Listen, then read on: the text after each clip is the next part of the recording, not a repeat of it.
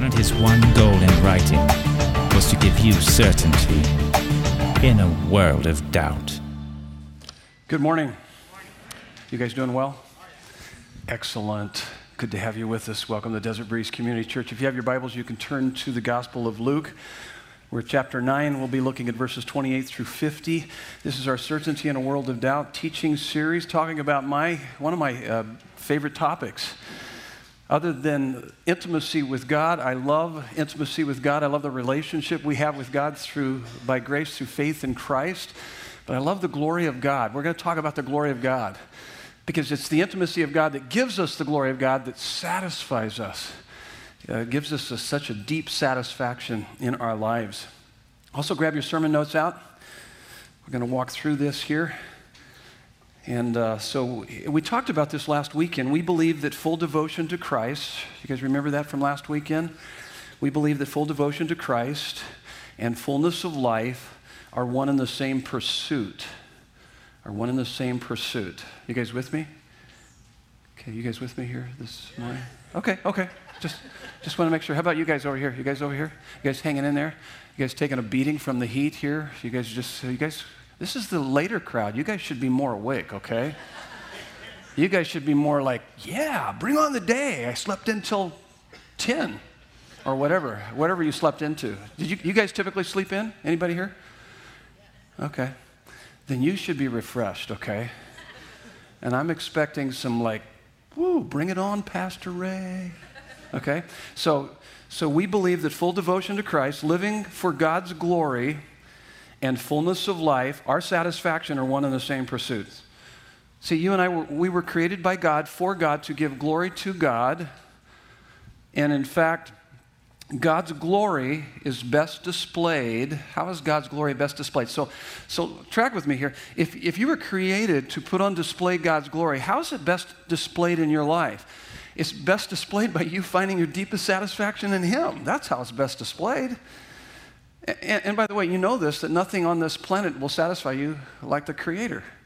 Knowing Him, walking with Him, enjoying Him, experiencing Him in your life. That's why I said intimacy with God is my favorite topic. The glory of God is right up there with it because it's in the intimacy with God that we experience His glory. It's His glory that brings us satisfaction. It's the best way to put on display His glory is our satisfaction in him. And so here's the question so, what does that look like? What, what is experiencing God's glory? What does that mean to experience his glory? And why do we need it and how do we get it? That's where we're headed this morning. Would you bow your heads with me once again? Let's pray for God's help on this study. God, we are delighted to be here today. Nothing will free us. Nothing will fulfill us. Nothing will make us more fruitful, more productive than to live our lives for your glory. Yet, in the busyness of life, we, we not only lose sight of your presence, but also your glory, making life about us rather than your plan, your kingdom, and your glory.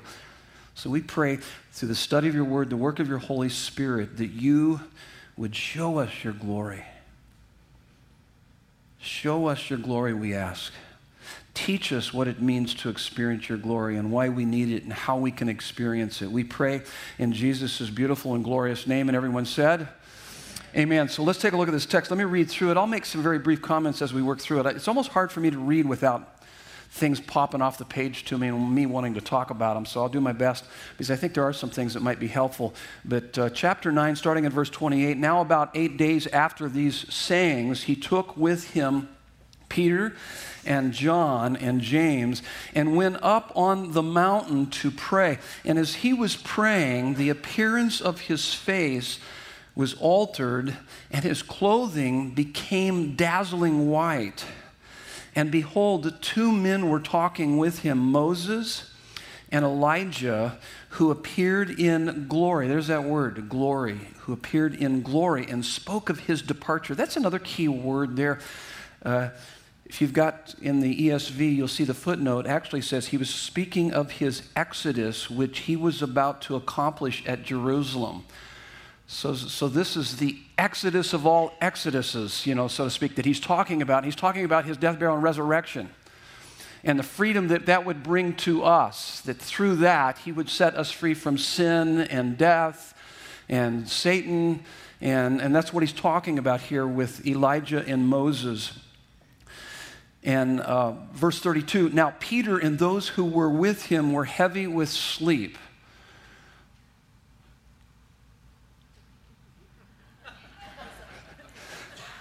Okay, you guys are awake. Oftentimes, this is our problem and why we don't see the glory of God. We don't experience what God has for us because we're heavy with sleep. We, we come to church and we just kind of check the church box and go through the motions and when is this going to be over? And these guys are totally missing it. They're heavy with sleep. Let me make sure that there's nobody here heavy with sleep. I'll come out there after you if you're asleep. Don't dare fall asleep here. Okay. So they're heavy with sleep, but when they became fully awake, they saw his, what's the word there? His glory. There's the word again. When they were awake, they saw his glory and the two men who stood with him. And as the men were parting from him, Peter said to Jesus, now keep in mind, Peter's the, the dude that tends to put his foot in his mouth regularly throughout the Gospels. Anybody relate to Peter? You ever say things sometimes you go, oh, I shouldn't have said that? I do that. Yeah, I'm right there with him. That's why I like Peter. He's just really a great guy. So he's going to say some things. The first thing that he says, I think, is right on, but it's the second thing that he says that's a little bit goofy. Okay? But so, so here's Peter. So, and as the men were parting from him, Peter said, to Jesus, Master, it is good that we are here. So that was, that's a good thing because he's like, oh my goodness, there's nothing sweeter than this. I've never been more satisfied. Oh my goodness, this is a wonderful place. That's what he's saying there.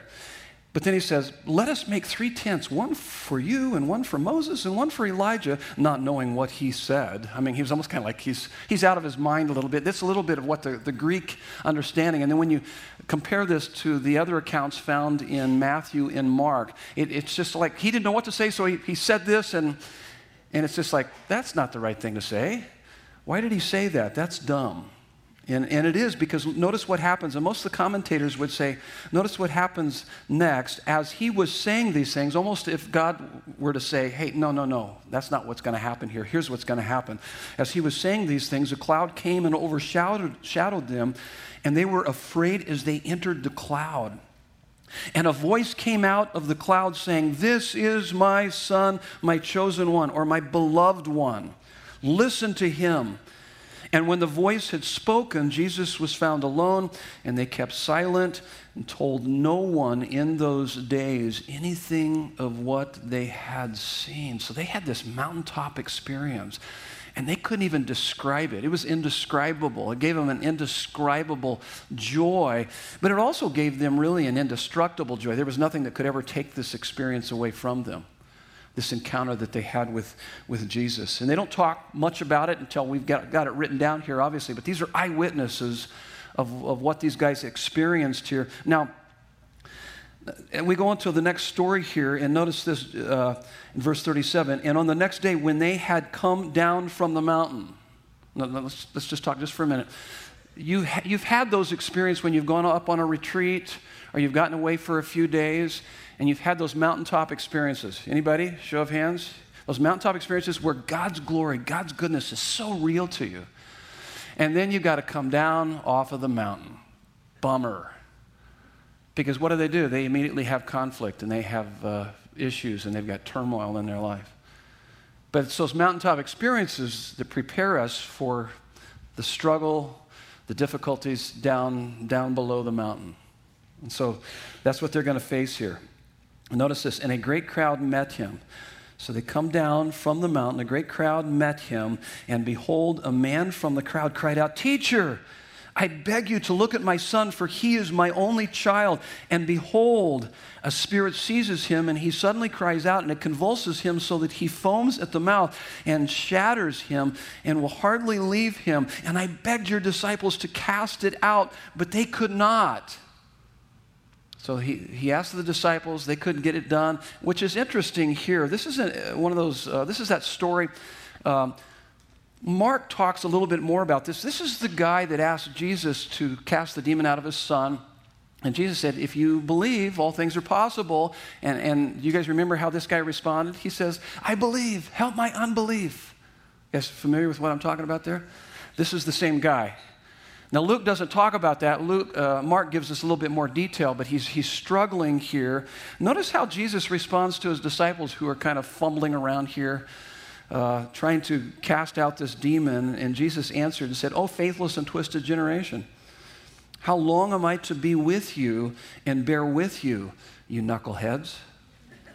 That's somewhere in the Greek there, uh, the original text. Okay, probably not.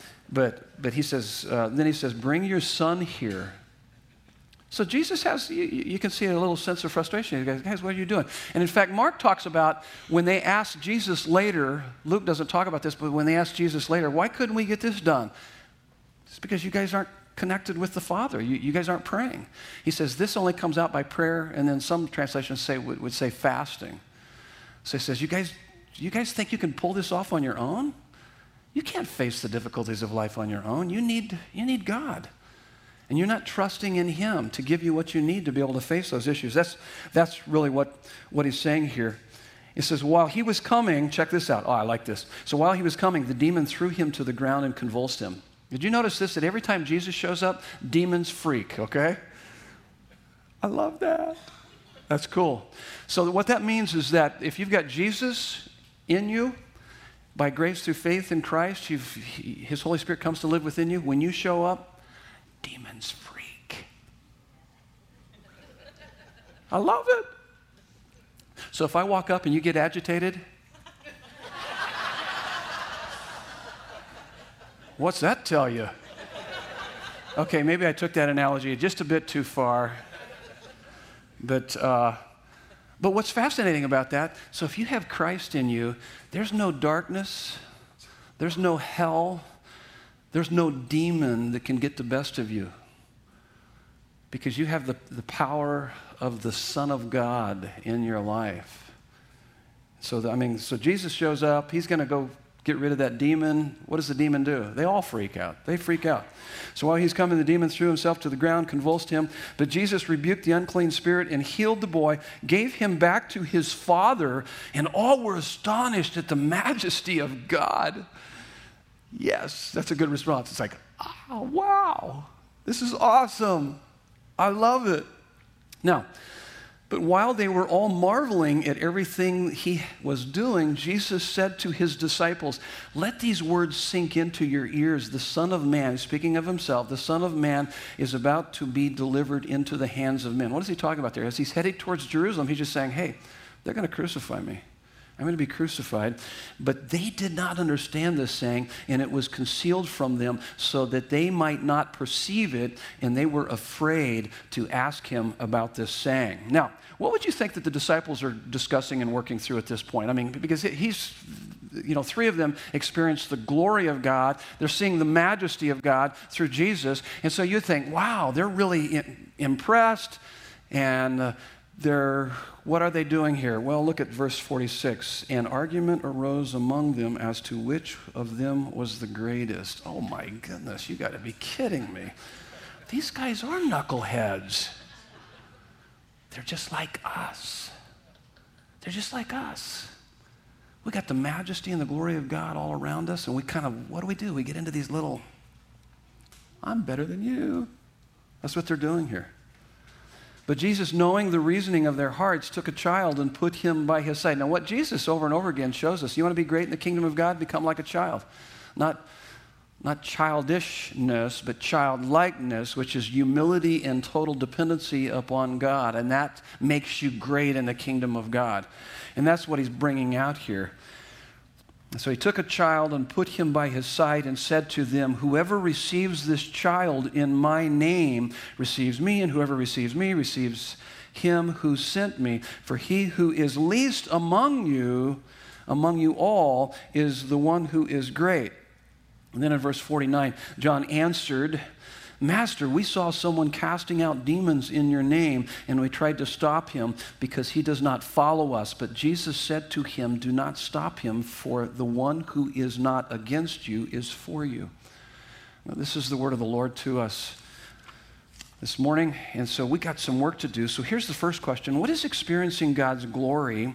And you'll notice in verse 28, we started our reading by, by this. He says, Now, about eight days after these sayings. Now, very rarely does Luke uh, walk through this chronologically and tie the stories together. So anytime he does, you got to take note. Unlike Matthew and Mark, they, would, they tend to tie their stories together, kind of does it in a kind of chronological order. But Luke doesn't, and so he's saying, Now, after eight days after these sayings, he took with him Peter and John and James and went up onto the mountain to pray. So, after these things, what are those things? So, we got to go back and talk about that just for a minute. What came right before uh, was what is what Peter and the disciples had come to realize. So, what had become, what we studied last weekend, being fully devoted to Christ is that they begin to realize that Jesus was not just a great man touched by God, but that he was the Messiah. In fact, if you go back to those verses, you will see Peter's famous confession. Peter says, You, you are the Christ of God, you are the Messiah from God. It's a pretty profound statement. They have arrived at right beliefs but not until this incident that those beliefs are real to them. Okay, now listen to me, you got to understand this. So we need to have good theology. We need to have healthy theology. But our theology needs to lead to doxology. Doxology means worship. We need to experience our theology. So theology plus doxology equals life liberating, soul satisfying psychology, wholeness. That's what brings the transformation to our lives. Now, if you have theology, all your ducks in a row, you know what the Bible teaches about God and about man and about sin and about salvation and all those things. You got all your ducks in a row, but you don't have doxology, so you got theology minus doxology equals what? Anybody? Dead orthodoxy, religion. You're just checking the box, you're just going through the motions. What if you have doxology minus theology? In other words, you have, you have an experience. You come to church and you get an experience, but it's not based on good, healthy theology. It's called emotionalism. It's also called idolatry. Your God that you are worshiping, if it is in God, you, maybe you might even be worshiping the experience. It's not going to be really life changing. So now listen to me, you got to get this, you got to understand this. So you got to have good, healthy theology, but you need to experience your theology. And so you need to have doxology that's going to bring wholeness. That's what transforms us. So you got to have that balance here. Now let's answer the question here what is experiencing God's glory? And this is what it is it is His supreme significance and breathtaking beauty made real to your heart. So it is his supreme significance and breathtaking beauty. That's theology made real to your heart. That's doxology that brings about healthy, whole psychology. That's, that's all part of that. Now, the transfiguration, this transfiguration, this story is a recapitulation of the Old Testament events in Exodus of Moses and the nation of Israel at Mount Sinai. You guys are probably familiar with this the lightning and the clouds and the voice of God and the glory of God. And in fact, you need to change uh, one of the addresses there. Exodus, it's Exodus 33 18. It's on your notes there. Exodus 33 18, where, where remember Moses led them out of Egyptian bondage. And where are they headed out of Egyptian bondage? They're headed to the promised land, the land of milk and honey. Milk meaning the land of strength, honey meaning the land of satisfaction. It's an Old Testament picture of the New Testament person of Christ and what we find in him. But they're headed there to the promised land, and so they have this, uh, this event, this encounter with God on Mount Sinai. And so Moses said, Show us your glory. It's a phenomenal story there in the 33rd chapter of Exodus. And what he's saying here, it's, I mean, I absolutely love this. He's saying is that, God, listen, listen, you got to understand this. We would rather, we would rather wander around in the wilderness with your glory and your presence rather than to go into the promised land without your glory and presence. That's what he's saying. That's how big, that's how important uh, God's glory was to them, and it should be to us.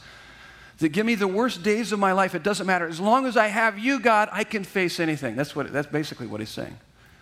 All the best things that life has to offer are nothing compared to knowing you and experiencing you. That's what he's saying. That's big. So he uses this word glory, show me your glory. And the Hebrew word for this is kabod, and it means God's weight, significance, importance, and matter. Because basically he says, How will people be able to distinguish us from others that don't know you unless we have your glory, unless we have your presence? So that's where I got that idea of supreme significance. So it is his supreme significance. But the word that's used here in the New Testament, glory, I'm giving you the kind of the definition. So the Old Testament was written in, uh, in Hebrew, New Testament is in Greek. And so verses 31 and 32, the word glory twice in our text, the Greek is uh, Greek word is doxa, doxa, where we get our word doxology, which means praise, wonder, and beauty. And so it is his supreme significance. That's the Old Testament word glory, kabod. So it is his supreme significance and breathtaking beauty, doxa, doxology, made real to your heart. Made real to your heart. Well, what, what does that mean? Yes, they knew he was the Son of God, but do you notice when they sit down to pray, what happens? They fall asleep. Kind of like some of you when you sit down and pray. When you sit down and pray. Anybody have that problem from time to time? Let's okay, let's fess up. Let's come on. Come on. You're in church. There's no lightning going to strike you. It's all by God's grace. But how many would say, hey, man, when I sit down to pray, my mind goes a hundred different places, and then sometimes I even find myself falling asleep, okay? And sometimes it's the best sleep I ever get. Okay. Okay. Um, so that's, that's what they're doing. That's what they do. I mean, they, they fall asleep. And the reason they, they fall asleep is that even though they know he's the Son of God, his greatness is not real to them. But when they become fully awake, they saw his glory. They become fully awake, they see his glory. They're captivated. The presence of God envelops them, and they get a foretaste of what all of us are longing for. What are we longing for? The very face and embrace of God. Oh my goodness, that's good stuff. I love it. This is what you long for, whether you realize it or not. If you look deep enough in your heart, the, the inconsolable human longing in all of us is evidence that we were created to enjoy the riches of God's glory.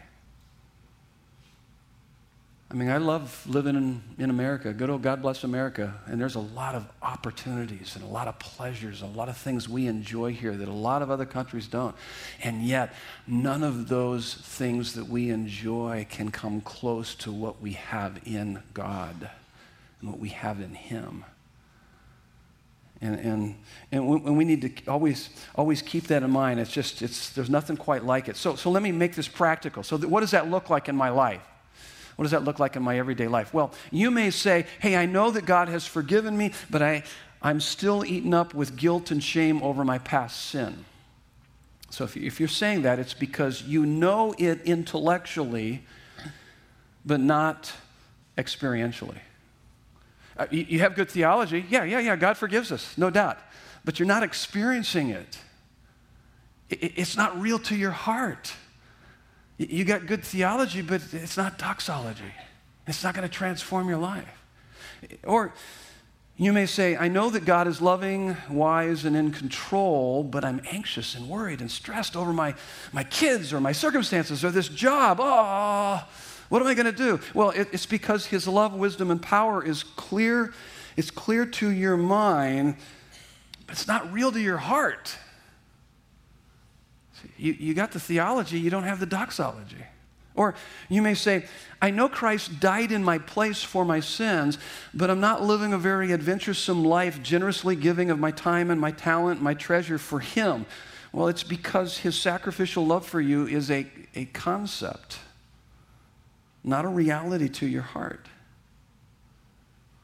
you see, your, your sin, the, these three illustrations I gave you, your sin, your circumstances, your, your comfort carries more weight, more significance, more importance, more glory than your Savior does. You kind of begin to see why we need to experience His glory. Is that's what transforms us. See, the difference between a religious person and a Christian a Christian is somebody to whom the truth of who Jesus is and what he's done for us is becoming more and more real, more and more real to our hearts, more to us, and greater than any sins, circumstances, or need for, for comfort. Let me give you, an, uh, I found, there's a lot of different illustrations. Here I found this illustration quite helpful. Uh, the acclaimed movie, The Shawshank Redemption. You guys familiar with the movie? And that's a, that's a wild movie, interesting movie. But there's a scene in that movie. Um, the acclaimed movie, The Shawshank Redemption, tells the story of an institutional life in a gritty penitentiary. And one day, a prisoner defies the prison warden and plays an opera song over the prison's loudspeaker. You guys remember this scene in the movie? And the main character, Red Redding, who's Red Redding? Morgan Freeman. You knew it. Okay, okay. And I can't, I can't say it in his words because he does really a great job as he's kind of uh, narrating the movie and kind of goes through that. Mean, narrates over the scene how that song transforms Shawshank as it echoes throughout the prison.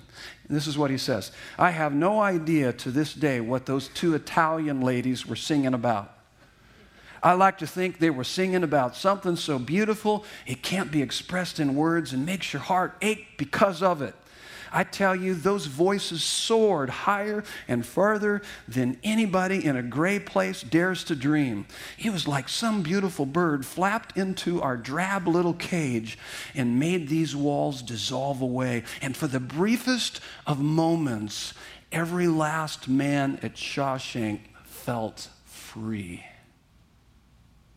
You guys remember the scene? All the guys walking out in the, kind of the courtyard. What were they doing? They were stunned and they just stopped and they were like listening to this beautiful music. It's like, whoa. Okay, that's it, Ray. Okay. I mean, they were just, they were captivated. They were captivated. Almost kind of like, uh, and uh, I'm, I'm sharing that only because if that's true with something in creation, like, like a newborn baby. When you look at a newborn baby, don't you, aren't you just like, oh, wow? Or, or a sunset, beautiful sunset, as you look at the colors and you're stunned by that. Or, or a hot fudge sundae. Yes. You're just like, oh, I'm going to dive into that. Oh, yummy. I mean, whatever it might be. But if that's true in creation, and you've had those moments, you've had even those mountaintop experiences, and if that's true in creation, how much more is that true with the Creator? Now, here's the question How does, how does God reveal His glory to us? What are the different ways? God's glory is revealed through creation, through creation, general revelation. Psalm 19 says, The heavens declare the glory of God, the skies proclaim the work of his hands. Day after day they pour forth speech. So we hear it every day, every day.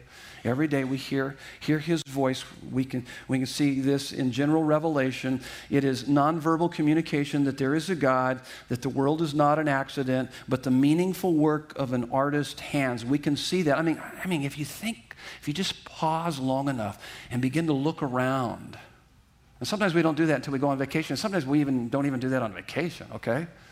We don't slow down enough. And you look at the order, the design, the symmetry, the intricacy, the coordination before long, if you're actually a rational person, you're going to be, begin to think, wait a minute, it takes more faith, it takes more faith to believe that this all came about through random chance and unlimited time than it does to believe in divine, intelligent design.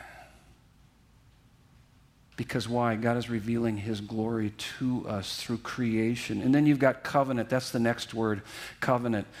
So, not just creation, but also, this is the Bible, special revelation. All scripture is God breathed. It's, it's, the breath of God. It is verbal communication that there is a God. He has spoken to us. How do we know there's a God?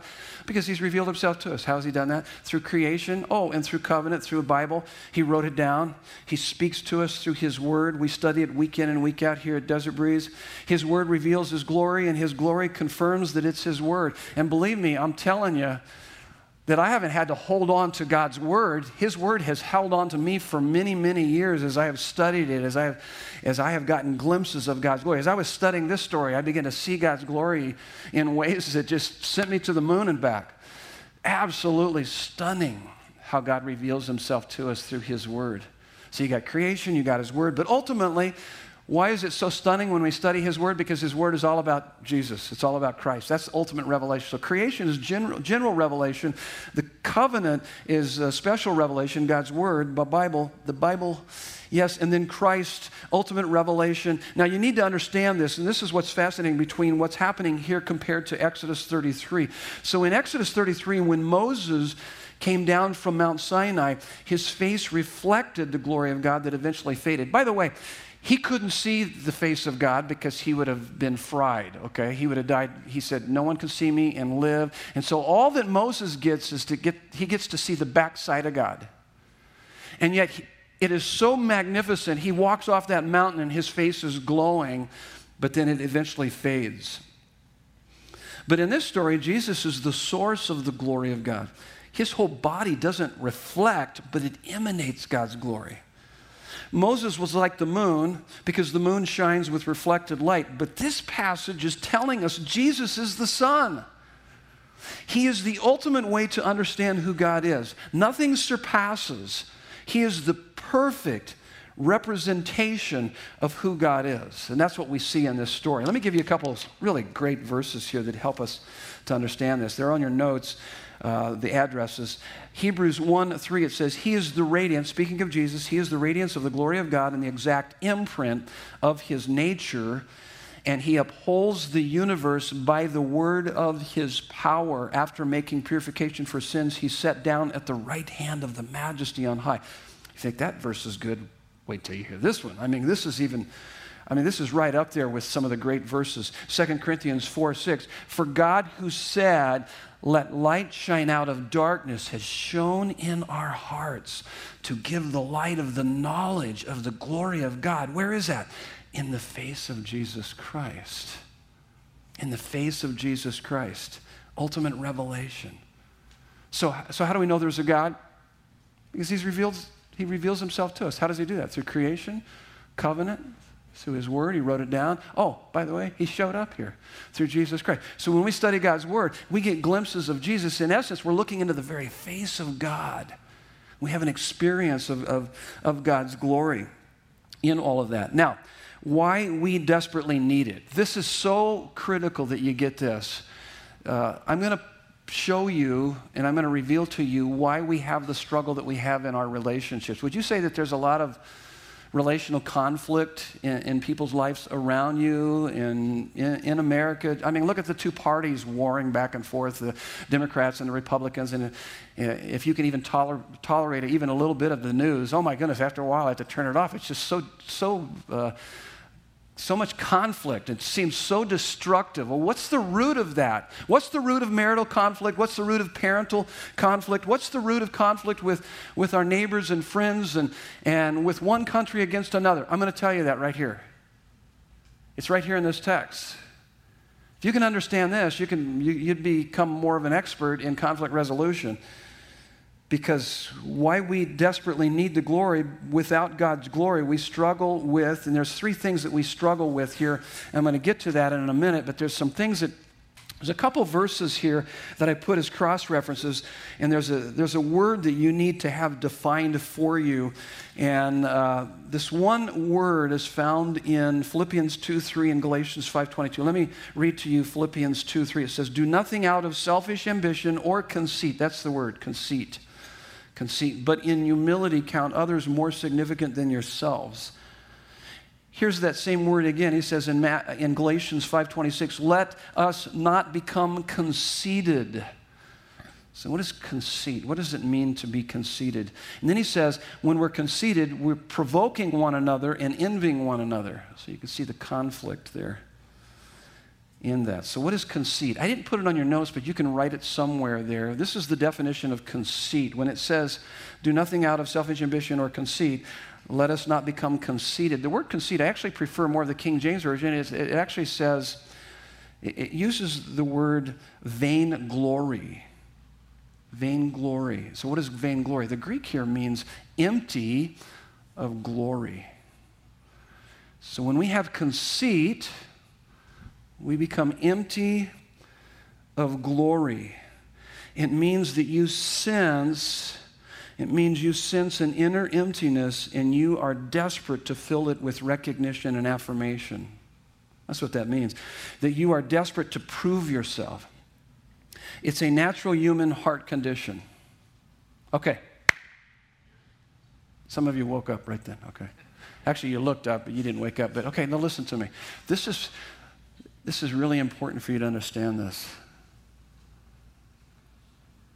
You were meant to walk in the garden in the cool of the day and to look into the face of your Creator and to have Him give you all of the acceptance and affirmation and significance and security that you would ever need.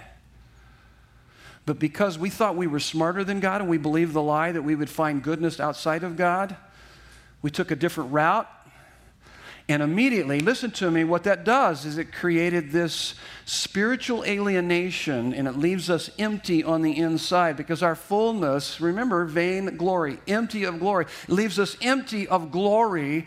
And then that creates this psychological alienation inside of us. And we, we become desperate for recognition and affirmation.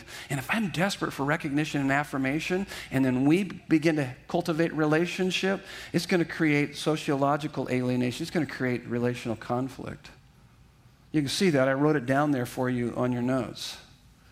And, that's why it says, what, what I found interesting here in Galatians 5.26 is let, let us not become conceited, so, so we become conceited because we're empty of glory, but we've become empty of glory is because we're not going to God to get what we should be getting. We start looking in creation, creates all this turmoil within us, it creates all this conflict, and then of course I'm going to have this sociological conflict going on. In fact, I'm going to, I'm not going to tell you, but, but I'm going to, I'm going to use you to, to get what I desperately need. And if, and, if, and if I can't get it from you, I'm going to find it from somebody else. That's why people go from relationship to relationship, from one job to the next job, from, from one toy to the other toy, thinking that somehow they're going to satisfy that inside of them. That's why it says here, let us not become conceited, provoking one another. Provoking one another is a superiority complex. I'm better than you. And then envying one another is an inferiority complex. You think you're better than me, or you are better than me, and I hate that. And so he's really showing us the dynamics of how our relationships work and how desperate we are. Now, this is what you need to keep in mind. If you try to find intimacy with another person before achieving a sense of identity on your own through Christ, all of your relationships will become an effort to complete yourself. The only thing that you can bring to that relationship, if you're not, if you don't find a completeness in Christ, you're going to be empty of glory and you're going to try to get it in that relationship and you're going to wreck that relationship. We do that. That's all, that's the root of all of our conflict, all of our problems on this planet Earth. If you could take that, begin to meditate on it, and then begin to look at your life, why you would have relational conflict with people, and begin to deal with it according to that, and realize that it's going to make a difference in how you respond. If you try to find intimacy with another person before achieving a sense of identity on your own in Christ Jesus, looking into his eyes, knowing what he, he knows and cares about you, and, and, and having that and then as you go out into relationships, it, it, makes a major difference. So if I try to find intimacy with another person before achieving a sense of identity on my own, all my relationships become an effort to complete myself. And this is what happens. It, the, the, fill in the blanks here unbelief. So if I'm not going to God regularly, looking to Him, I'm going to have unbelief. It's going to create worry, self pity, bitterness. Did you notice in verses 37 through 43, the disciples are fumbling around, and He says, Oh, faithless and twisted generation, how long am I to be with you and bear with you? And, and I said that the Gospel of Mark goes into more detail and he says, the disciples come to him and say, Well, why couldn't we do it? It's because you guys aren't praying. You're disconnected from the Father. That's why you have unbelief. And it creates worry, it creates self pity, it creates bitterness, and that's going to lead to conceit, which is vainglory, pride, self centeredness. Verses 46 through 48, the disciples are arguing over who's the greatest. I mean, it's a perfect story to, to demonstrate that. And then rivalry, selfish ambition, and competition. That's the third word. Look at verses 49 through 50. Master, we saw someone casting out demons in your name, and we tried to stop him because he does not follow with us. I mean, that's rivalry. My team's better than your team. We, we're gloating over how good our team is and how great we are and all that. Why do we do that? Because we're empty of glory. We're running in a deficit rather than if we have the abundance of God we're going we're to relate to people differently. We're going to deal with conflict differently. If, you, if the love of God was real to you,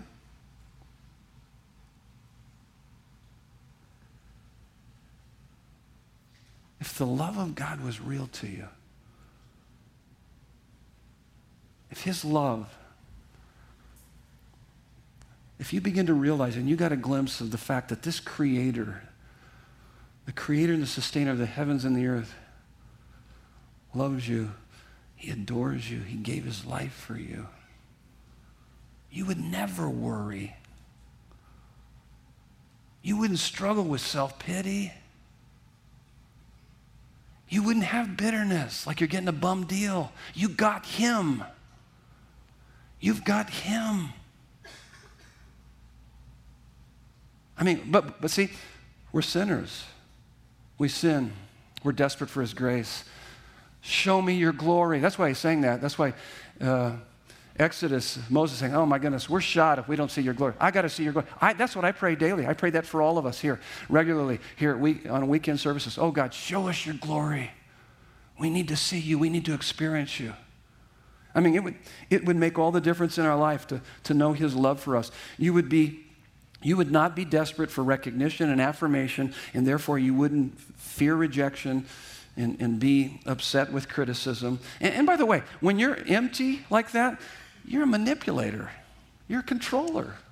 That's where controlling and manipulation comes in, or coercion. By the way, if you got a leadership, if you're going to a church where the leadership, that they're looking to the people and looking to the, the numbers and, and finances and all these things, you know, to, to build up and to boost their, the glory that they so desperately need and they're not getting it from God, they're going to be coercive. They're going to be manipulative. And they're not going to tell you that. And, and you might not even catch it. But underneath, why they're doing what they're doing, that underlying motive, so, not only as, as leaders here at this church do we need to be filled up with His glory, but we need to help you guys to be filled up with His glory and to know that. And I'll, and I'll tell you that if, if you do, if, if, if the love of God was real to you, you would be a very contented, compassionate, and courageous person, regardless of, of the circumstances. But, but it, what that does is it reveals our sinfulness and how desperate we are for His grace. And thank you, God, for your grace that you rescue me day in and day out as I keep coming to you and resting in you. So, how, how can we experience that? How do we do this? Here we go. The first point on here is the most important, and everything else is built off, off of this. And so you got to get this. So, how, how can we experience it? Number one, live by grace through faith in Christ. Now, the verses that we used here, remember in verses 44 through 45, Jesus is talking about his death. Now, in, in verse 34, in our text, the glory cloud overshadowed them and they were afraid. Did you notice that in the story? They, when the glory cloud came down over them, they were frightened. Why? His light, the holiness, exposes our sinfulness. And this is an amazing passage. The glory cloud comes around them and they live. They live, they're not struck dead. And that's what's, that's what's crazy about this story.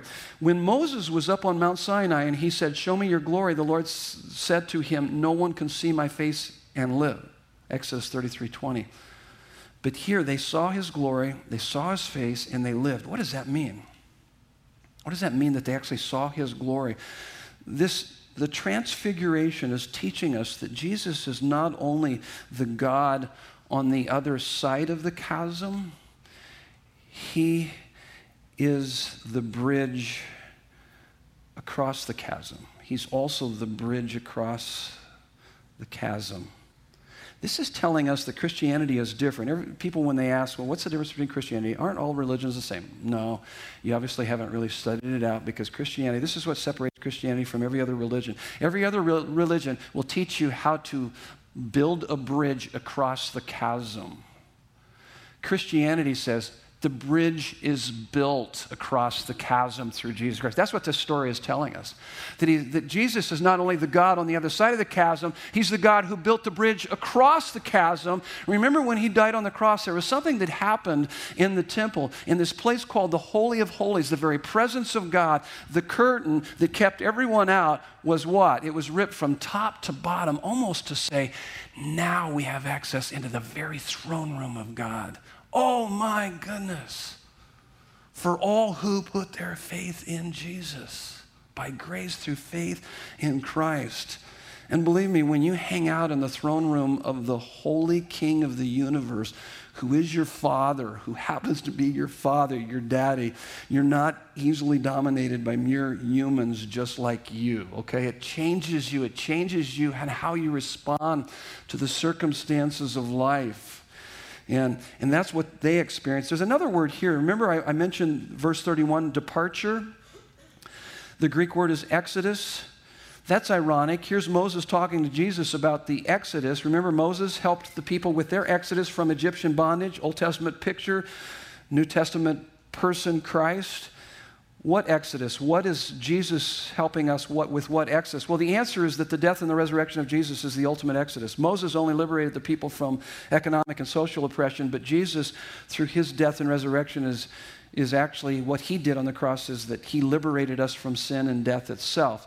So he's not just the God on the other side of the chasm, he is the bridge across the chasm. I mean, if you could hear that, we have access to the throne room of God. You need to go into the throne room of God every day. You need to practice His presence. You have it available to you through Christ. Now, how do we do that? Let me give you the next thing. So, you need to pray. Number two, pray that the truth of your the truth in your head becomes real to your heart. Did you notice in verses 28 through 29, as they were praying, the glory came down? So if you're not praying, if you're not reading your Bible, if you're not coming to church regularly, yeah, you might get glimpses of God through creation and through other ways. You're not going to experience it. So, how are you doing with your spiritual disciplines? Are you doing those things that would give you opportunity to really connect with God? I, I, we, uh, we, we kicked off this intimacy with God class this last, uh, this last Wednesday night. And so we were only going to keep it to like 40 people. And we didn't know how many were going to sign up, so we had 40 people uh, sign up, and we cut the class, when we cut it off, said, oh, no more sign up. But so many of you insisted to be a part of that class, and you said you're going to leave the church if you couldn't be a part of the class. and uh, I was like, okay, then we're going to open up the class. No, you didn't say that. But many of you insisted, so we went ahead and opened it up, and 165 people signed up for the class, and 180 people showed up last Wednesday. Isn't that crazy? You know what that tells me about DBers like you guys? You just love God and you want to grow in your intimacy with God. And you, and you, want, your, you want your theology to become doxology. You want to experience your theology. That's amazing. Oh, by the way, if you can't make it to the class, you can still come out to the class. But uh, you can go online. We're, we're posting all of the, the messages, and the notes are on there too, so feel free to do that. But, but this is what I pray. And, and you've got to develop uh, kind of the skills and the disciplines to do this. In Ephesians 1 16 through 19, he says, Pray that God will open the eyes of our heart, really, is what he's saying. He's praying, that he's praying that for believers. So, do you pray regularly that God will open the eyes of your heart to see his glory? It also tells us in 2 Corinthians 3:18 that beholding the glory of the Lord we become whole. So let me ask you this, when do you take out enough time to just sit and gaze at the beauty of the Lord and to behold his glory. If you're like me, ADD, Mr. ADD here, it's hard. It's crazy hard. But I'll tell you what, when I do it, it changes me, it transforms me. And I get those glimpses, and I, there's, a, there's a soul satisfaction, there's a liberation, and I begin to respond and I begin to see life differently because I'm seeing His greatness and His, his beauty, His supreme significance and His breathtaking beauty. And then I go, you know what? Why am I so stressed out? I don't need to stress out. I'll be okay. I just rest in Him. See, beholding, it is, it is not a glimpse. It's not a glimpse, but a steady, sustained focus. It is praising, admiring, and enjoying God in and of Himself, not for what He what you can get from him, but just to be with him. It's, it's a Psalm 46:10, be still and know that I am God. Okay, number, number three, cultivate community that stirs your appetite for God. Verse 28, he took with him his small group. Peter, James, and John, okay? So you need to be a part of a small group. Are you part of a small group? Do You have a group of people that are helping to, it tells us in Hebrews 10, 23, and 25, neglect not the assembling of yourselves together. And in that context, see how you can begin to stir up each other's hearts for love and good deeds. And so you need somebody ahead of you, you need somebody behind you, you need somebody pretty different from you, you need somebody of a different race, a different culture, maybe even a different political party that loves Jesus as much as you love Jesus. See, there's a dynamic of God's presence and glory that you will experience in community that you cannot experience alone. So you need people in your life that stir that up within you. You will never know Jesus Christ deeply unless you deeply know other people who have had an encounter with Jesus Christ. Every one of your friends who knows Jesus Christ will actually see a part of Jesus that you don't. And you also represent something they don't see. Number four, rest in your family status. Verse 35, this is my beloved son. This is the very same word spoken to Jesus at his baptism in Luke 3:22. So, what we can say about this, so by grace through faith in Christ, we are in Christ, which means that his righteousness is uh, uh, attributed to our account and what is true of Christ is true of us. So, according to Romans 8:15 through 16, these are the same words that you should have ringing in your soul because of what Christ has done on the cross. What are those words? You are my beloved Son in whom I am well pleased. Those are the words you should hear ringing in your soul. And you need to spend time beholding Him until you're beginning to hear those words so vivid and so strong in your heart. And then submit to His authority. Verse 35 This is my Son, listen to Him. John 15 10 says, If you keep my commandments, you will abide in my love, just as I have kept my Father's commandments and abide in his love. No, we don't obey him to get his blessing. We have his blessing. Therefore, we obey him. We have his blessing through Jesus Christ. Therefore, we obey him. And then make every pleasure a channel of adoration. Verse 33 says, Master, it is good that we are here. I love that. Man, this is a good place. 1 Corinthians 10:31 it says whether you eat or drink whatever you do do all to the glory of God. So so the next time you have a Culver's turtle You guys know what a Culver's turtle is? It's fresh frozen creamy vanilla custard bathed in caramel and chocolate with toasted pecan pieces. Wait a minute, I've just taken off into another world. the next time you have a, a, a frozen, a Culver's turtle, let your pleasure be a channel of adoration to God. Mm. And that's with everything in life. Mm. Can I have more? Yes. Praise God. Let's pray. Let's prepare our hearts for communion this morning. So, Father God, we now celebrate through communion the apex of your glory, the apex of your glory, revealed to us through the slaughter of your Son in our place for our sins on the cross to redeem and reconcile us to you. We are amazed that the same glory that would have been fatal to Moses on contact now comes into the hearts of those pardoned by Christ, giving us all the acceptance, security, and significance we'll ever need. May the truth about who Jesus is and what he has done for us not only be clear to our minds, but also real to our hearts as we, as we cultivate community that stirs our appetite for him, resting in our family status because of him, submitting to his authority and making every pleasure in life a channel of adoration to him. In Jesus' name we pray. Amen.